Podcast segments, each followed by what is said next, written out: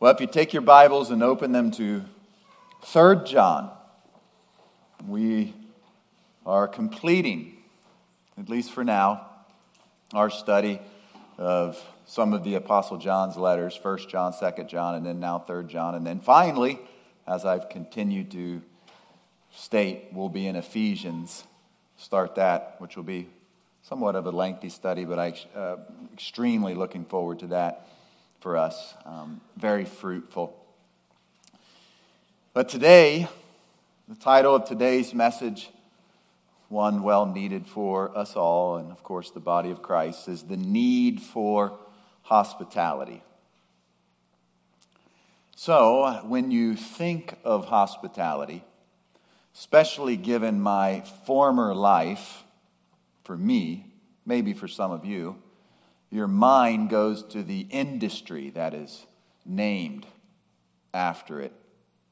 The hospitality industry is a title for businesses that make people feel welcome through comfort and entertainment. Every year, businesses such as hotels and restaurants make a living and make it their primary goal to shower customers with a sense of welcome and convenience. Now, how do they do this? Well, it's obviously about providing support and providing excellent service for people to enjoy that comfort and convenience.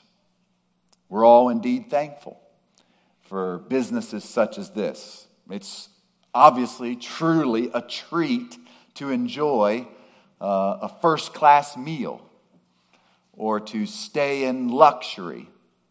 We've all, many of us, have had those opportunities to do so. Nevertheless, what about hospitality outside of business? Maybe for some of you, that's where your mind immediately went when I mentioned the word. What about people? And that's the key word in our lives that exhibit hospitality, people that practice hospitality, yet without any desire for substantive gain. In the industry, nothing wrong with this, but they want gain. They want your money in order to serve you. Once again, nothing wrong with that.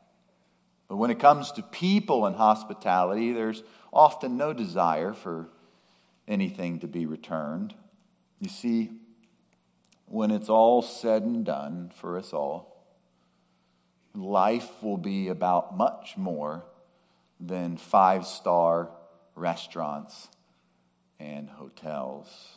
It will inevitably be about self sacrificial people in our lives that we connect and mutually live life together with. As you reflect upon perhaps some of your experiences of the past surrounding hospitality, I want you to remember the feelings of peace and comfort and gratefulness for those people and, and whom have exhibited hospitality in your life when you receive that hospitality. It's a blessing for many of us. That said, I also want you to think of an even greater significant truth that we see in Acts 20 35, which reads that it's more blessed to give than to receive. Surely, it's clearly a blessing to receive hospitality, but it's oh such so much more to give it.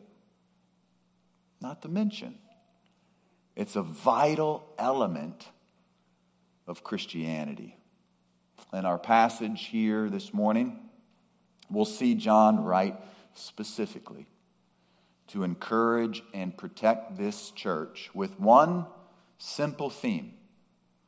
That theme being that walking in the truth produces hospitality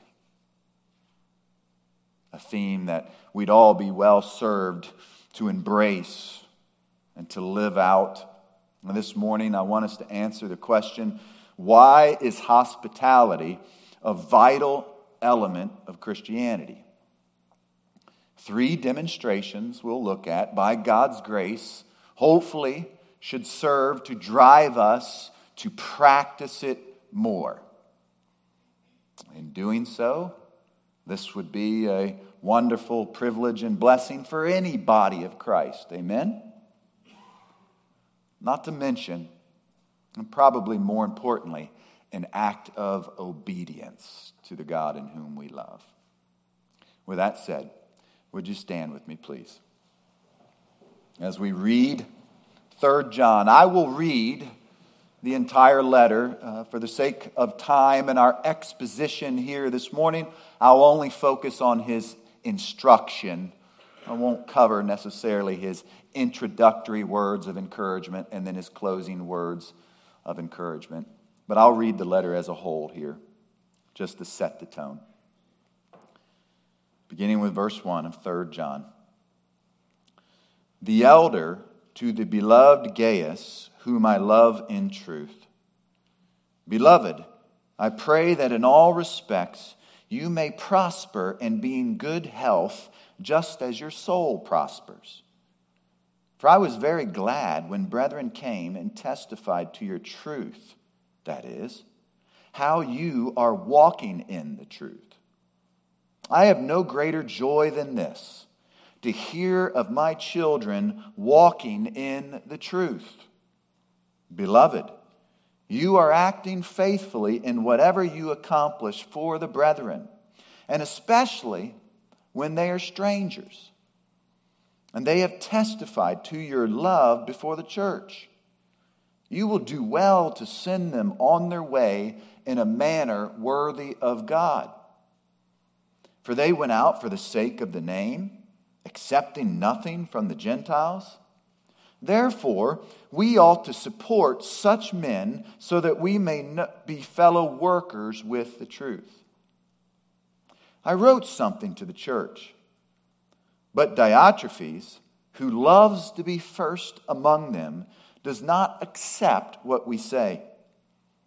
For this reason, if I come, I will call attention to his deeds, which he does, unjustly accusing us with wicked words and not satisfied with this, he himself does not receive the brethren either. And he forbids those who desire to do so and puts them out of the church. Beloved, do not imitate what is evil, but what is good.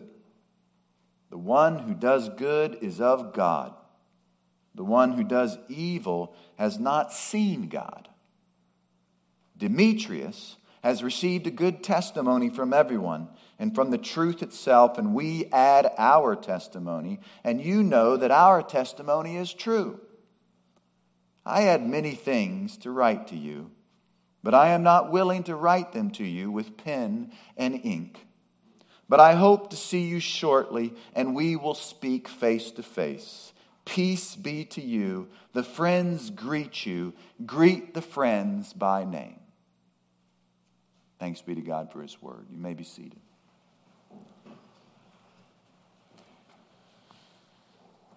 Our first demonstration concerning the need for hospitality is number one, the need for the body. And we'll see this in verses 5 through 8.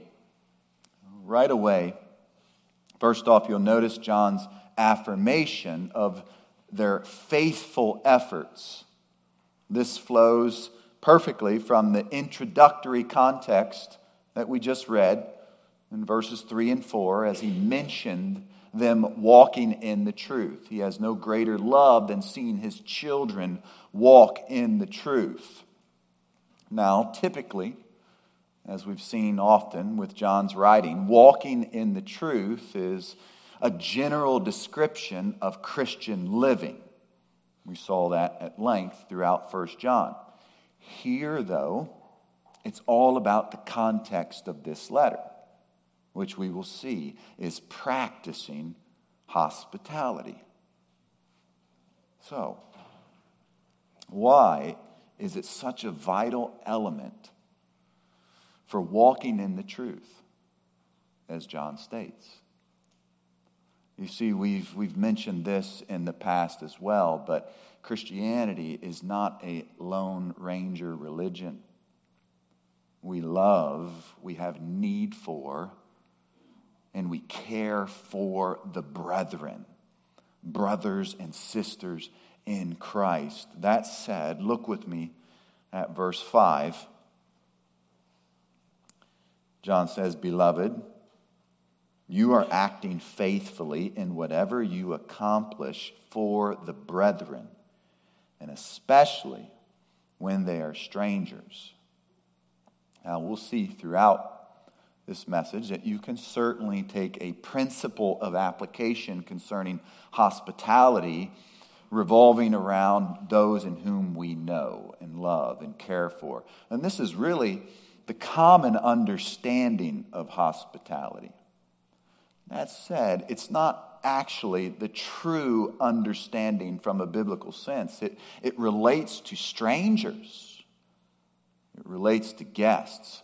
Even if you consider the first century context, there would have certainly been more traveling preachers, itinerant preachers of the good news of Christ. For our sake, we might say missionaries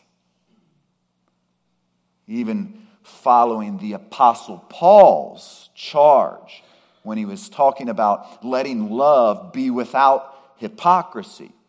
He spoke of this type behavior in Romans 12, verse 13, when he said, contributing to the needs of the saints, practicing hospitality. What's more, concerning this need and this care for the body, which is going to be key, even in any area of Christian doctrine and practice. Paul utilized similar verbiage in, in his letter to the church at Galatia. In chapter 6, verse 10 of that letter, he, he said, So then, while we have opportunity, let us do good to all people, and especially to those of the household of the faith. You catch that especially? It's, it's the same word that even John uses, although he adds the brethren who are strangers. This emphasis, this focuses on the need for the body. Not to mention this word accomplish. It's significant in what it communicates. It's, it's, it's exuberant, if you will, expenditure of energy so, the encouragement and the challenge for Gaius is that he continue pressing on, that he work with vigor and conviction and commitment concerning this need for the body, concerning hospitality, all in order to provide this welcoming and comforting environment for these strangers, these itinerant preachers, these missionaries. Now, this need for collective support of the body only continues to shine forth in verse 6. Look, look at the beginning of the verse when he says, And they have testified to your love before the church. They, of course, being the strangers have testified of your love before the church. Even the significance of the your in the original language is pure or plural, communicating this church as a whole idea. I love the providence of God. Uh, never ceases to amaze. Here we are even on this day, in essence, experiencing this verse with the Sealanders. As they reflect collectively, reciprocally with us about what is transpiring in Japan, as we share with them, they need us. We need them. The need need for the body. Hospitality is a vital way for us to understand this. It creates this opportunity for us to fall more in love with this need for the body, for one another. No one part is more important than the other. You know, as Paul alludes to this in 1 Corinthians, Jesus spoke of this type of harmonious unity and its effects in John chapter 17 in his high priestly prayer. Verses 22 and 23, I'll make reference to it later as we close, but we see the effects of this, this desire that Christ is praying, even now on our behalf, that we would be one, that we would be united in mission and purpose. And even that is a means of evangelistic appeal as the world sees our love for one another and knows that the Father has sent the Son. Hospitality inevitably plays a role in, in creating this love and this unity. Given that reality, John urges them even more to consider this faithful practice. Look again at verse 6 when he says, You will do well to send them on their way. Even when we consider our own missionaries, they cannot embark on their journeys without provision. This is the life of a missionary. It's the life for all of us. In all reality, when we embark on any journey, we need support, we need provisions for the task at hand. For missionaries, it could be anything from the financial support that we provide, a place to stay, a place to welcome them for lunch, a prayer, a word of encouragement to bolster and encourage them on the journey that is ahead. And John wanted Gaius to know that they would do well to send these strangers on their way, to send them with adequate supplies and provision. And moreover, let me reiterate the significance of this word reciprocal even in Acts chapter 15, and I won't go there, but we see how the missionaries, as they traveled through Asia Minor, brought forth joy to the congregation. Hopefully, we are encouraging the Sealanders and any missionary that we come in contact with here today, but they encourage us as we hear the gospel going through the radio waves in the country of Japan. It's reciprocal. It's this type of reciprocal joy and mutual commitment that protects the church from, I'm going to say, a check the box mentality in their sending. Here's my check. Well, here's my gift. Oh, I will pray for you. There has to be a far greater motive undergirding it all. And John addresses that here in verse 6 when he says, A manner worthy of God. As a point of illustration concerning the manner worthy of God in sending forth these strangers Listen to the words of Paul from Philippians chapter 1 verse 27. He says, "Only conduct yourselves in a manner worthy of the gospel of Christ, so that whether I come and see you or remain absent, I will hear of you that you are standing firm in one spirit and in one mind, striving together for the faith of the gospel. Like a unit of soldiers, standing firm, striving together with one unified purpose and mission. Such is the commitment for the body of Christ as we understand our oneness and mutual mission, a manner worthy of God. There's a common and unified goal that supersedes any selfish notion of creature comforts, a willingness, a desire to put aside convenience for the sake of a greater mission, a manner worthy of God. To give ourselves to the greater benefit of the body.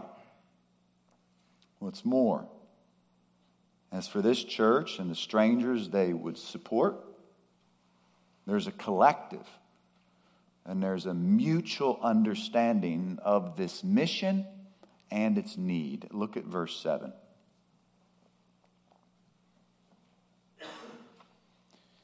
He says, For they went out for the sake of the name accepting nothing from the Gentiles. These brethren, these strangers, these guests are going out for the sake of the name. the name in which every knee will bow and every tongue will confess that Jesus Christ is Lord. This is whom they go out for.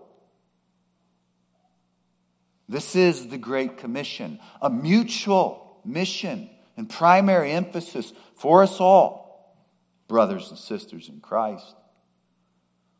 Moreover, why are these missionaries, as the text states, not accepting anything from the Gentiles?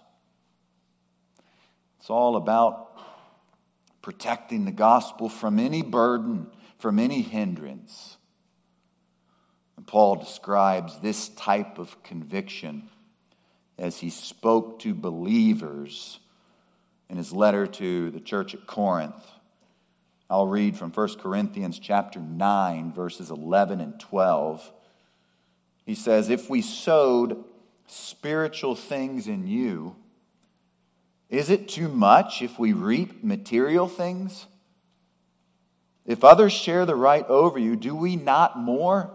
Nevertheless, we did not use this right, but we endure all things so that we will cause no hindrance to the gospel of Christ. Going down to verse 14, he says, So also the Lord directed those who proclaim the gospel to get their living from the gospel.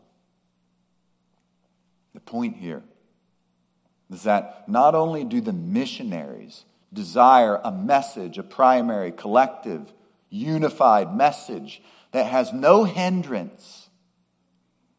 The church that sent them has this same idea and mission as well. They both together understand the vital need for an unhindered message. That said, its hospitality becomes one means for the body to support each other in that primary mission.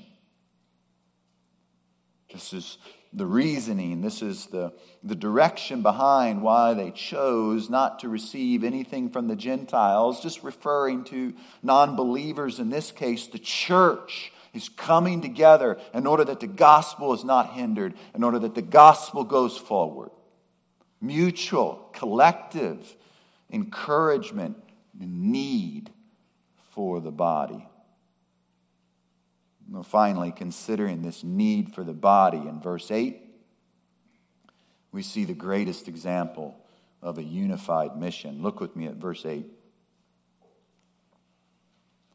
He says, Therefore, connecting back to what was previous, we ought to support such men so that we may be fellow workers with the truth. And right away, we see this need for the body in just that plural pronoun. We ought to support.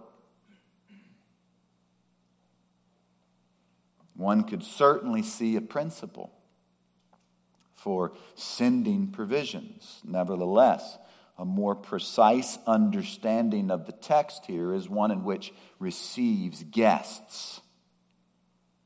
Be that as it may, I don't want us to miss the concluding purpose clause of this verse. Notice those two words so that we may be fellow workers with the truth.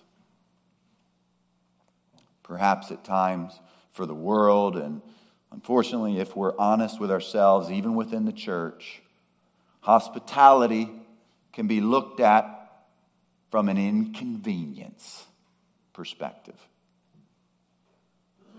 To do it well requires sacrifice, does it not?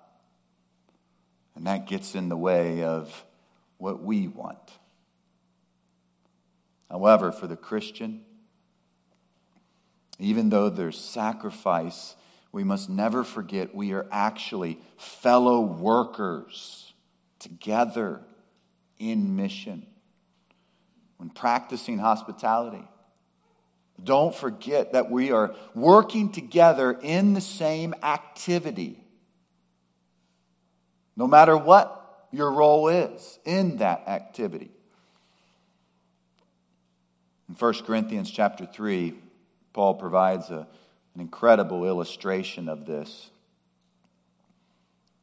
1 Corinthians 3, verses 7 through 9 reads So then, neither the one who plants nor the one who waters is anything, but God who causes the growth. Now, he who plants and he who waters are one but each one will receive his own reward according to his own labor.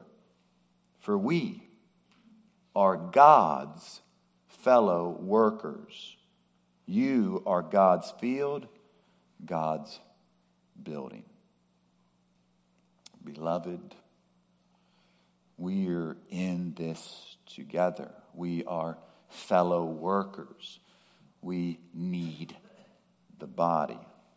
Do we at times play different roles? Yes, of course. Sometimes we're called to receive hospitality. Other times we're called to give hospitality. Nevertheless, it is this hospitality which provides a wonderful means for demonstrating the necessity and the blessing of the body of Christ. Hence, it's a vital element for Christianity. So, with that first demonstration understood, in our second demonstration, we'll actually look at a contradictory example, yet one which clearly reveals another biblical need, one which counteracts the negative example that we see in the text. And our second demonstration is number two the need for humility. And we'll see this in verses 9 and 10. If you, if you glance down there at verses 9 and 10, even as we read it, you'll recall this certain individual that John references by the name of Diotrephes. He's clearly frustrated with this man within the church. So frustrated that he calls him out by name. He wants to draw attention to what not to do, Gaius. You are faithful. I have no greater joy than seeing my children walk in the truth. But oh, be careful. Diotrephes is lurking. Just a quick side note there. Let us never neglect outright blatant sin within the church. To nonchalantly sweep it under the rug is extremely dangerous. If left unchecked, it can become a virus that spreads. You know, Ephesians 5 tells us that we are not to participate in the unfruitful works of darkness, of course. But he goes even further and says we expose them, just as John does here. Maybe we're harking back to that protecting love concept that we discussed last week from 2 John. Be that as it may, setting that apart as a sidebar, I want us to examine the traits of Diotrephes and how they drive the church even more towards this need for humility. And first off, you'll notice how he loves to be first among them. What is hospitality but selfless sacrifice? Yet this man desires to be preeminent. He's selfish. He's self centered.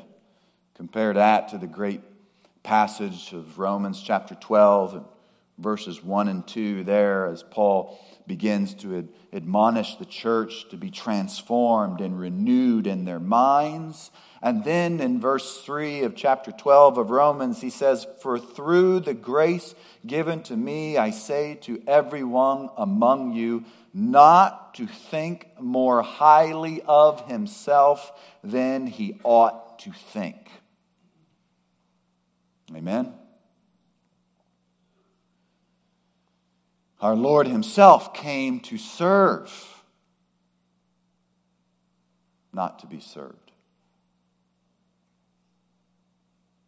Jesus Christ, the God man, made Himself as nothing and took on human flesh in order to redeem and rescue His chosen people.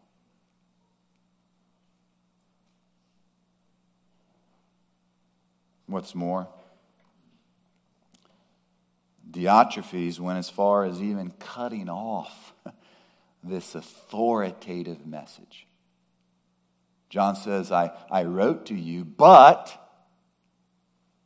wow, he refused to accept the message, as the end of verse 9 indicates.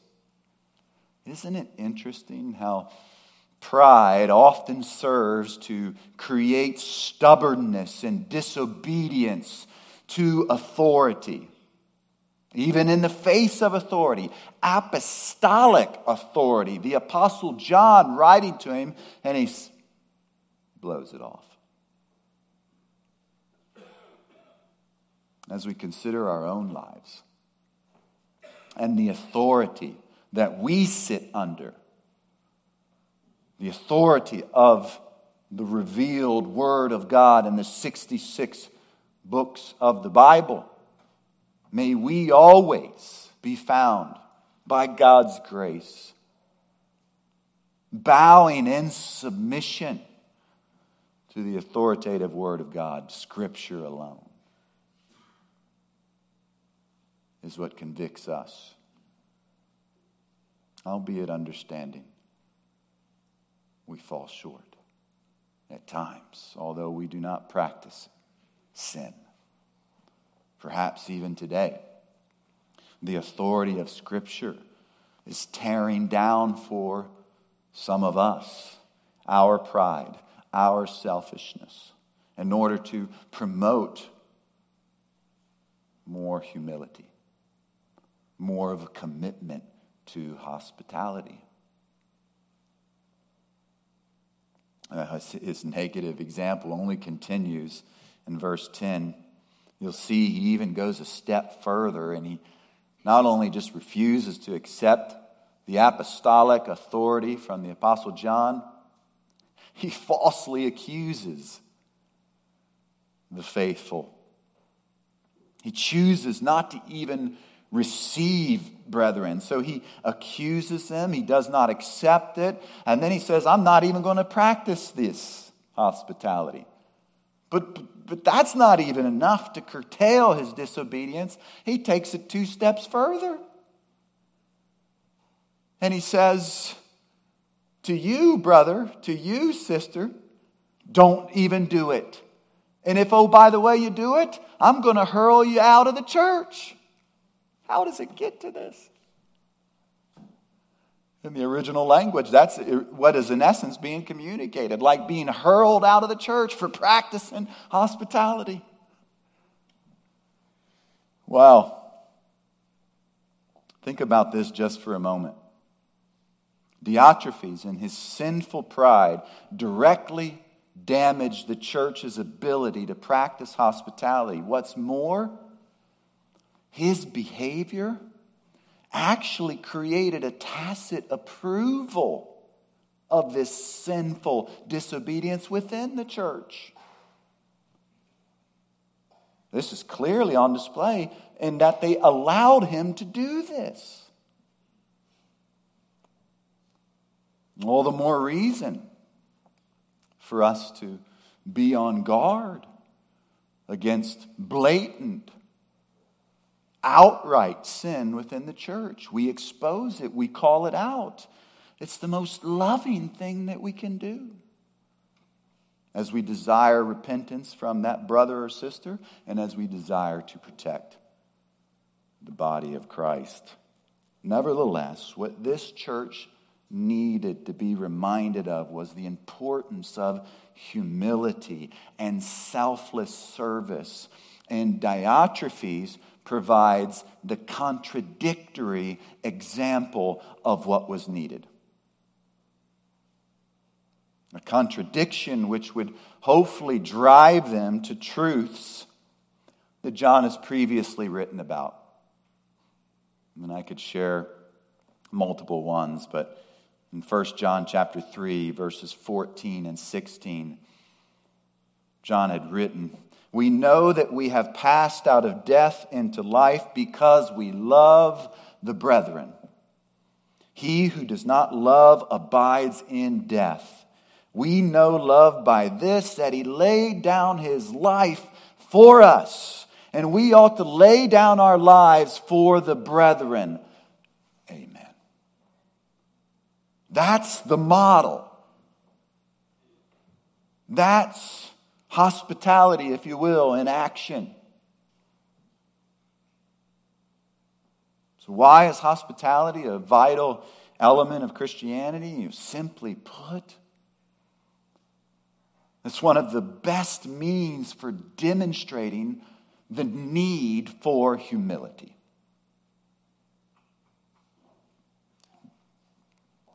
James obviously reminds us in chapter 4 that God gives grace to the humble, He resists the proud.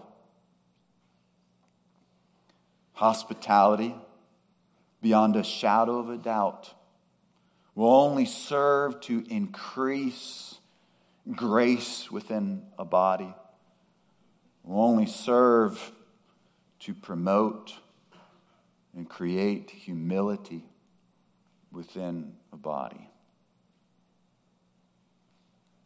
So, we've spent enough time studying John to understand obedience will always be one of his primary themes, especially when it comes to walking in the truth.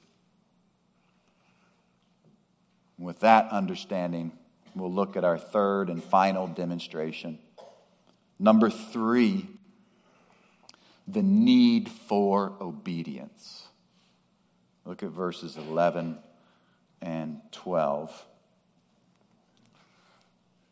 As before I read those verses, you know, as we can see, this letter is all about hos- hospitality, but what would we expect from John concerning why we should be practicing hospitality. I'll read verses 11 and 12. He says, Beloved, do not imitate what is evil, but what is good. The one who does good is of God. The one who does evil has not seen God. Some of you may recall as we went through First John, we laid out three primary themes for that letter, one of them being willful obedience. To use John's words from that letter, he says, Children of God practice righteousness, children of the devil practice sin. We talked about that way back when, how clear and precise and direct his communication is. As John closes out this instruction within this letter of 3 John, he concludes with a command for obedience. He commands Gaius in this church do not imitate what is evil. The context here Diotrephes and his self centered, selfish approach to Christianity and lack of hospitality. John commands them in the Greek don't imitate this. Do what is good biblical hospitality. And then, uh, in similar verbiage of what he's used before, he goes on to say that those that are of God, he likes to typically say born of God, here, of God, they do this. They practice hospitality. Those who do not have not seen God.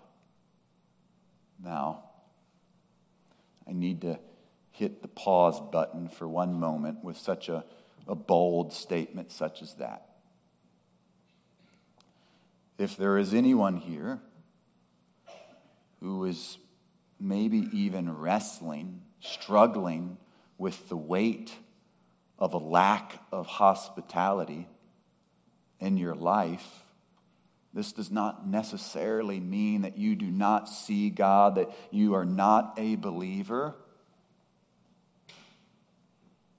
It's all about the totality of your life, the big picture. What do you practice? Children of God, practice righteousness. Children of the devil, practice sin. If some of us need to repent for the lack of hospitality, then do so. But understand that God does not condemn you, brother, sister in Christ, although He commands you to imitate what is good, to practice hospitality. And then,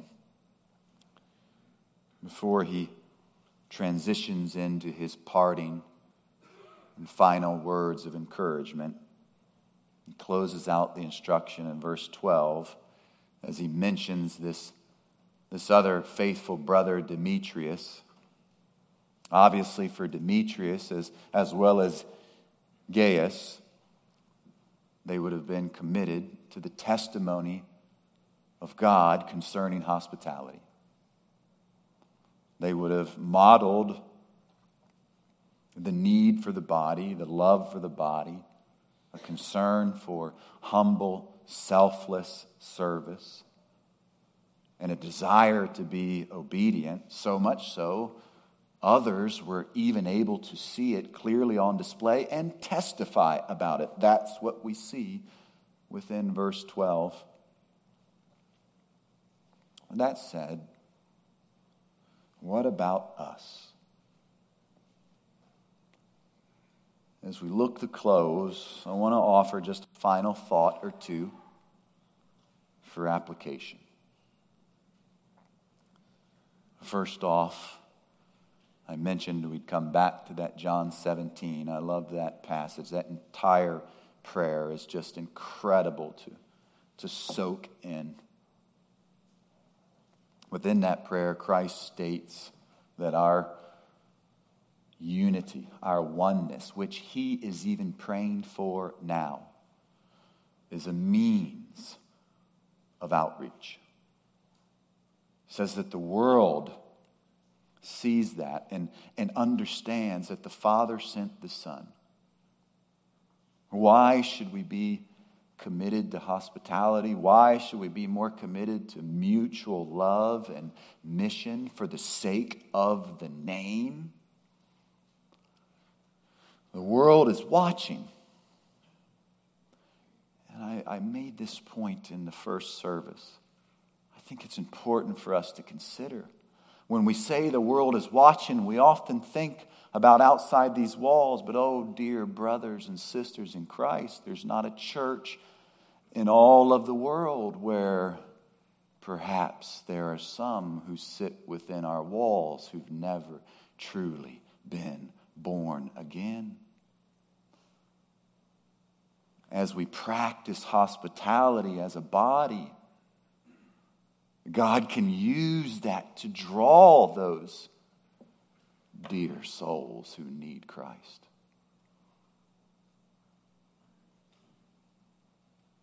What's more, I know that much of this context pertains to supporting brethren that are, in essence, strangers. And now we understand this is really the technical definition of hospitality.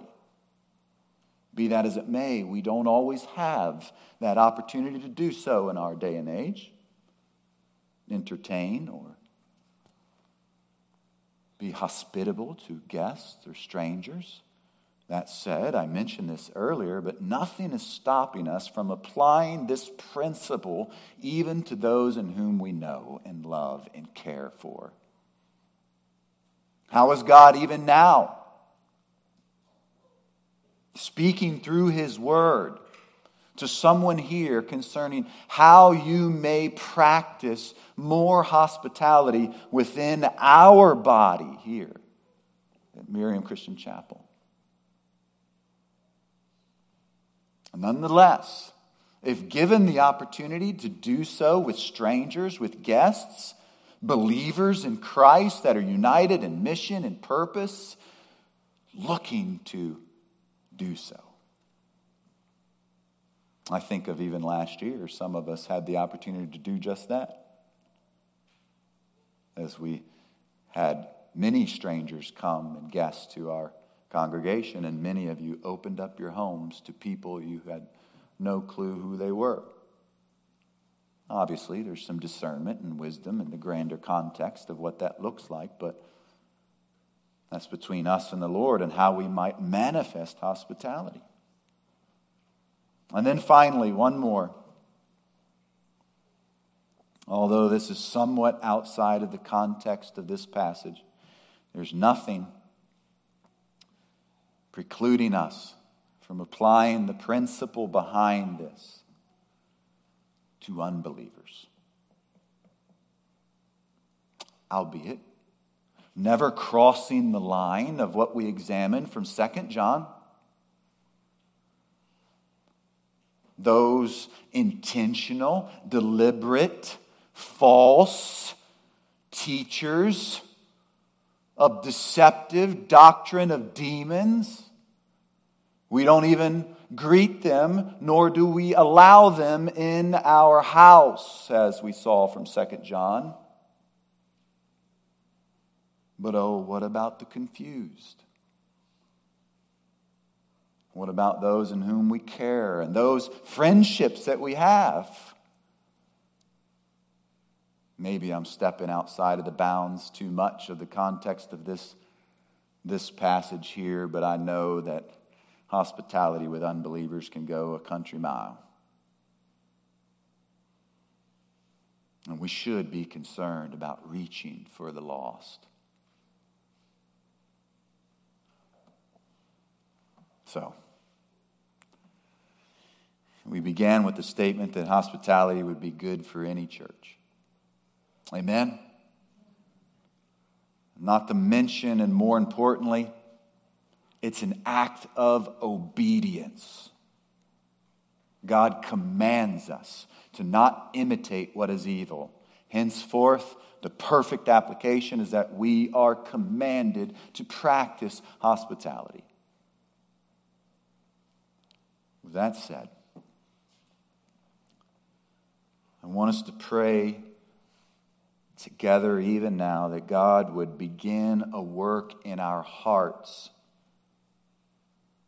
concerning the need for hospitality in our own lives and as a collective body here. Bow your heads with me in prayer.